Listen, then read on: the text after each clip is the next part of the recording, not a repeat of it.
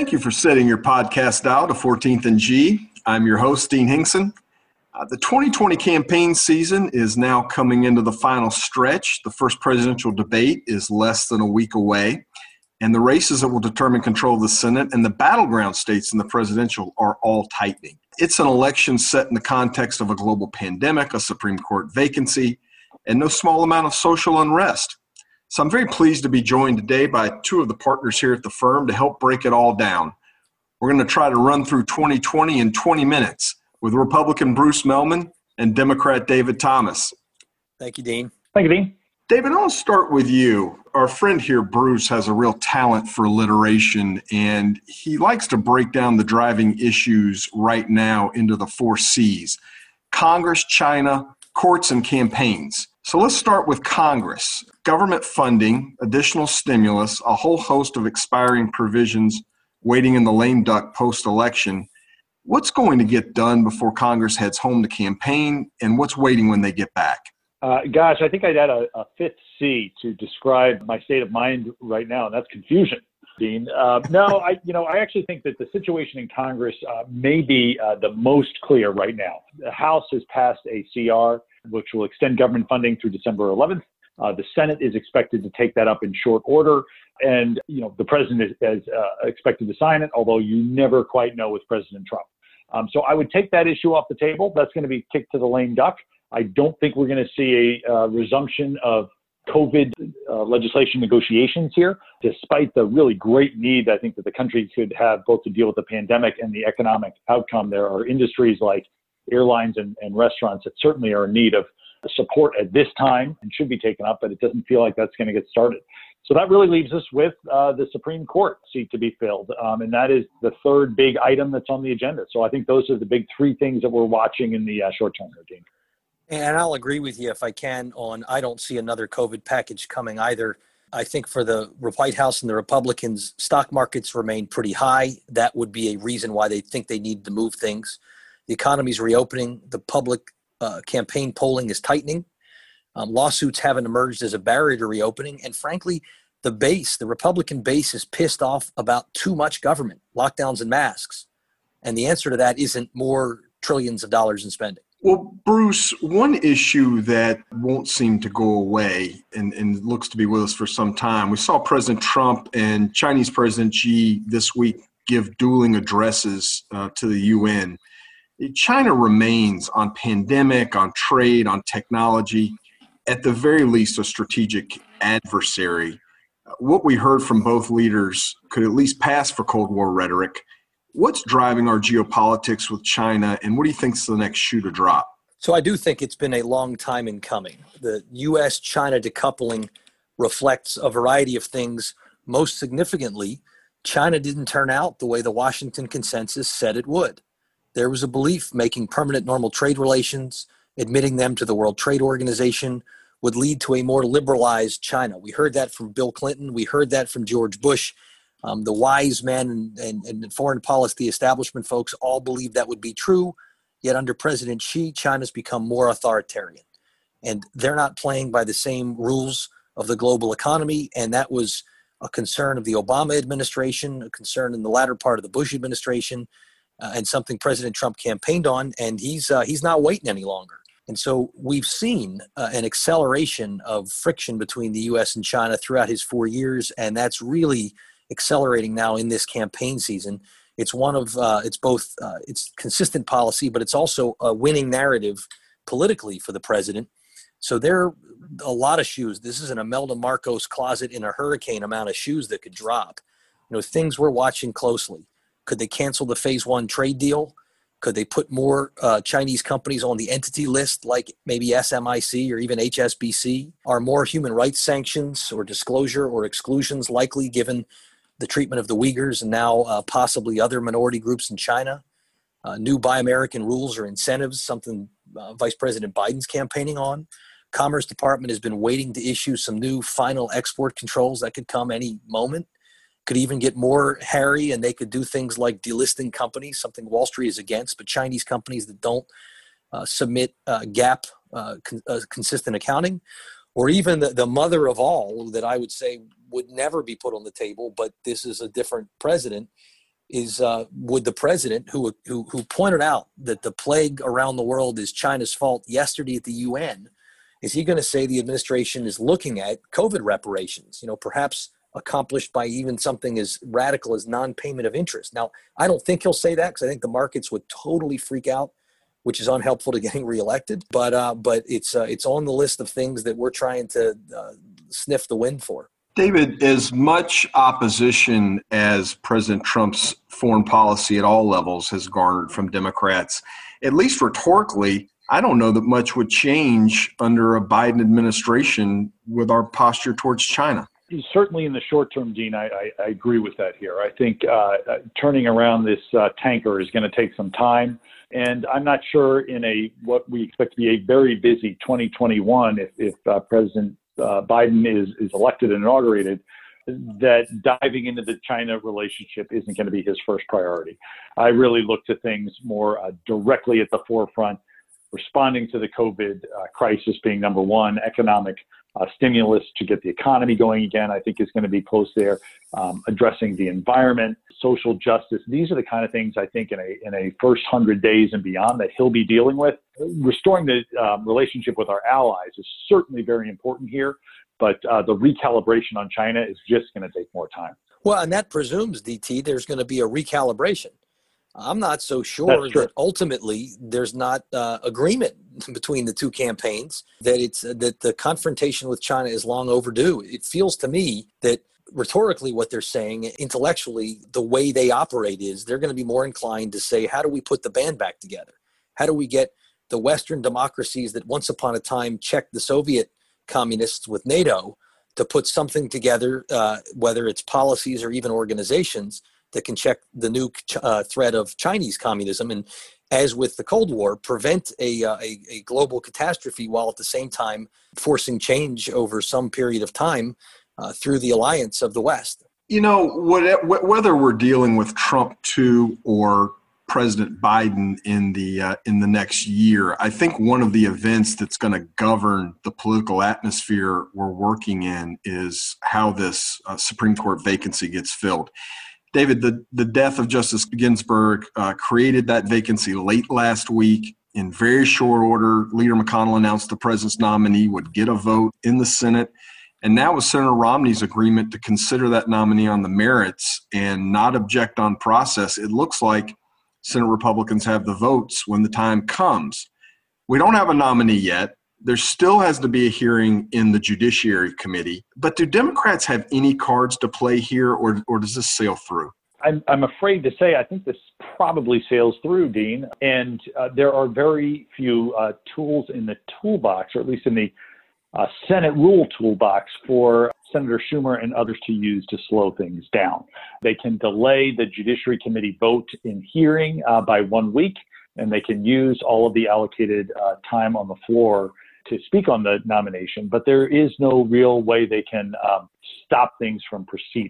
So, uh, you know, that really turns to the court of public opinion, which is, I think, what you're going to see Senator Schumer doing. I certainly think you're going to see Speaker Pelosi. The House, of course, has no role in the in the approval of nominations, so uh, anything that they do is going to be outside that process.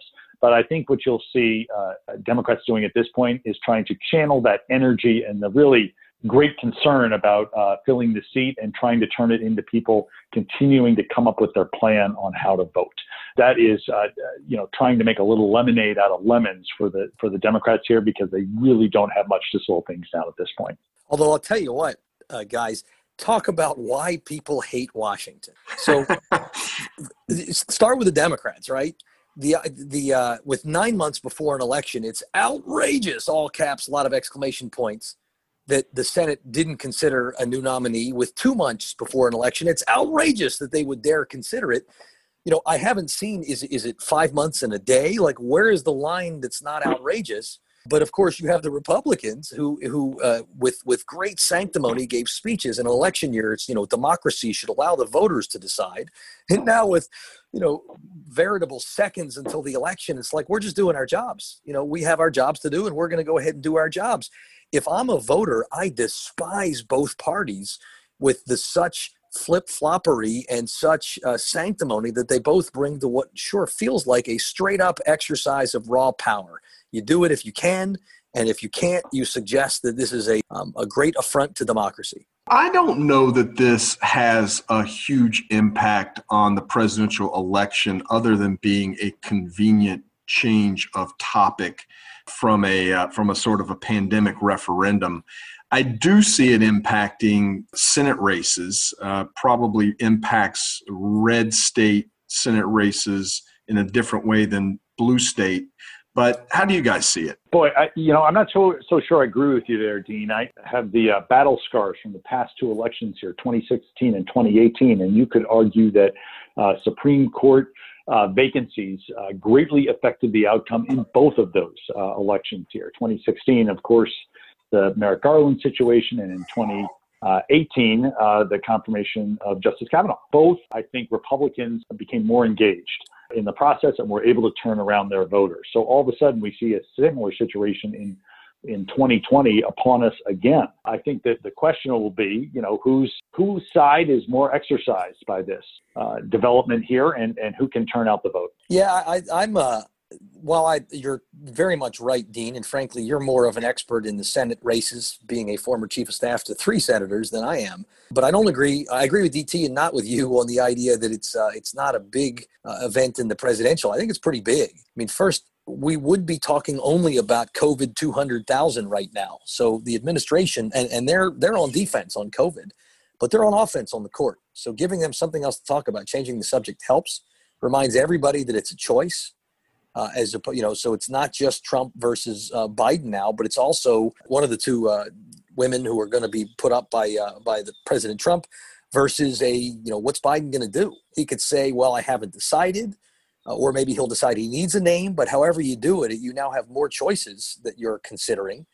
Um, we'd seen evangelical, Catholic, and, and, traditional conservative voters less enthusiastic about President Trump than they had been in 2016. You know, four years of kind of uh, all over the place uh, had some of them feeling like uh, they wanted things to slow down. But this is their issue. And, you know, look, these hearings are coming up and they're going to be huge if you have uh, progressive overreactions, you have you run the risk of of even turning off some independents. I mean, if if if what Representative Kent, Joe Kennedy and Senator Markey are saying, you know what, if these guys confirm while they're sitting senators and while a sitting president has duly um, nominated as a, a, a nominee, we're going to make DC and Puerto Rico states. We're going to make, you know, we're going to double the number of, of justices. Maybe we're going to amend the Constitution you know, if that's the agenda they want, it sort of plays to what the president has long been saying, which is that, you know, the so called radical left. I always thought the genius, and DT tell me I'm wrong, but the genius for the D's of picking Biden is that guy's just not a radical. That guy is, you know, it's the guy you've known. He's been in Washington for 4,000 years. He is a moderate, chill guy. Um, but suddenly you now have a progressive wing demanding really radical stuff. Well, I think Bruce, if you if you look at the response not to you know, Senator Markey or Congressman Kennedy, who are not running for president, but but but Vice President Biden, what he's saying is the real world implications for what this vacancy means for you.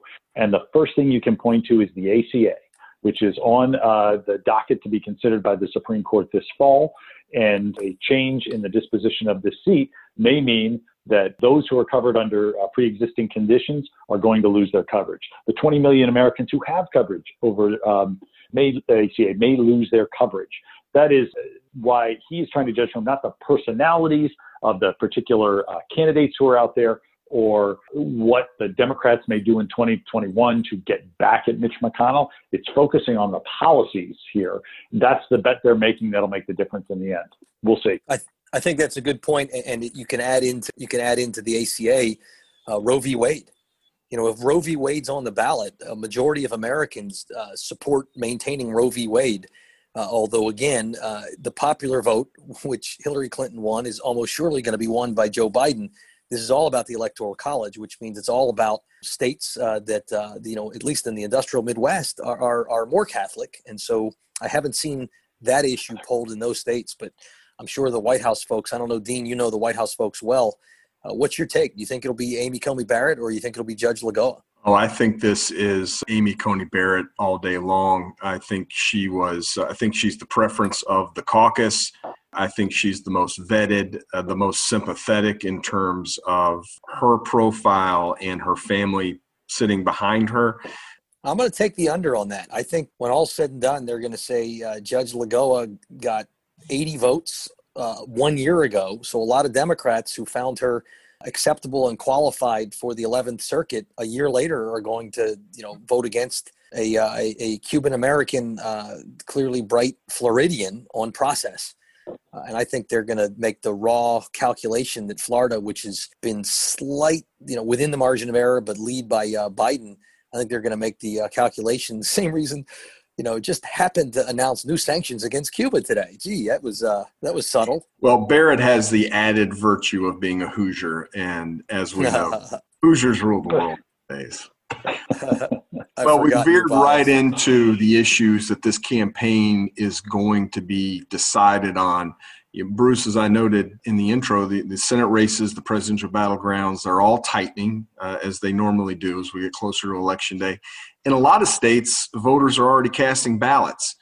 Uh, so, how do you see the state of the race uh, right now, heading into October, and and what are you, what are some of the other key issues that's going to be decided on? I think the race is close uh, in the electoral college. I think uh, the polling has gotten polling has gotten tighter, though some of that is a reversion to the mean. There were some July leads by uh, Vice President Biden that we're just not going to hold. The question is: Is this a choice between two candidates or a referendum? If it's a referendum on the president, it's hard not to be a referendum on the pandemic. Um, and I think uh, the president would lose that because even if he is a wartime president, it feels like 1942. You know, we haven't won this war by any stretch. If it's a choice, the White House then wants to steer it to either a choice between their nominee for the Supreme Court and whomever Biden names or, or refuses to name, or a choice about who's better positioned to help restore economic growth, a polling question that Donald Trump has consistently led Vice President Biden on. Um, the, the average of the September polls was about six points. So it's uh, it's tight. A lot could turn on the debates. These are two candidates uh, who are uh, both in their 70s and both very well known for unscripted moments. If you like politics, you got to be watching the debates. I think it may be the most watched thing in the calendar year and maybe the most watched debates in American history. I can't disagree with Bruce there. I mean, this is not just going to be the Super Bowl of debates, it's going to be bigger than the Super Bowl. Uh, I can't think of anybody who won't be watching uh, the, the debate that night. So it's, it, it's going to be a critical moment, one of the few few uh, last opportunities for each candidate to sort of make their case prove to the public that they're uh, they're ready to, to do the job. You know, unlike think, the uh, Super Bowl, uh, by the way, the uh, the ads will be less funny than the show. Uh, you know, as I uh, as I start to look at the, at the map here, I think that you know the Biden campaign is is cautiously optimistic here, not taking anything for granted, making sure they're trying to restore the uh, the, the, the blue wall in the Midwest that uh, did not go their way in 2016. Those are the you know they're really focused on the nuts and bolts of turning out their voters here in an uncertain election season. Uh, the biggest unknown this point is what is the state of the pandemic in uh, in November here. Will people be able to turn out to vote? Uh, number one, that's a big question. Number two is will the election officials across the state be able to count the uh, unprecedented number of mail-in uh, votes that are going to take place? And how do we educate the public to make sure that they are aware that we may not know on election night who the next president is going to be because it will take time to count those votes. Those are what is keeping the Biden campaign sort of working so hard and probably keeping them up at night. It's no fun in election season without predictions, so I'm going to put both you guys on the spot. How about a Senate control and margin, and what's the Electoral College look like? Bruce, I'll start with you. Well, Dean, it's 2020 the year of giant locusts, epic uh, forest fires, and I'm going to the Electoral College is 269 to 269, which has happened twice in American history. You know, there was a tie kicking it to the House. There are 64 possible combinations, as I just tweeted this morning, that lead to a 269 to 269 tie. It's the most 2020 thing I can imagine. Likewise, I say the Senate is going to be 50 50 although that's probably after one or two Georgia runoffs are over, and those aren't going to be decided. It's not about vote counting. They're not going to be decided because you need 50% plus one, and at least one of those races, they're what, eight candidates, nine candidates? So it's hard to get 50 plus uh, Not with that happen. many candidates. DT, uh, what do you think? You're gonna you're gonna obviously say Vice President Biden's gonna win this. DT, how big are you gonna give it to him? So I've been uh, Real Clear Politics is, is, obviously a great website, and I do love the fact that you can create your own electoral map. So I spend a lot of time playing with that. Uh, you probably and, uh, keep reliving 2000, giving Gore Florida, don't you? Bruce, too soon. Too soon. uh, I will say this. I, you know, as I've been uh, looking at it recently, my my count has been 309 Biden, 229. I think it would be for President uh, Trump. So a, uh, fairly decisive victory, uh, and he does pull those Midwestern states back into his uh, column. As I look at the Senate, I think it. I'll agree to Bruce. It, it's going to be close. I don't think it's going to be that close. I think it's going to be 51-49 at the end of the day. Um, I see, you know, definitely see Arizona Colorado, Maine, and and possibly uh, Dean Hingston's home state of North Carolina flipping and uh, going into the the Democrats' column here, and that's even before you get to Georgia. So feeling uh, feeling bullish when it comes to the Senate. Wow, you are. I'm going to push back on North Carolina, but we shall see. Bruce Mehlman, David Thomas, thanks for joining me on 14th and G. Thanks, Dean. Thanks for having me.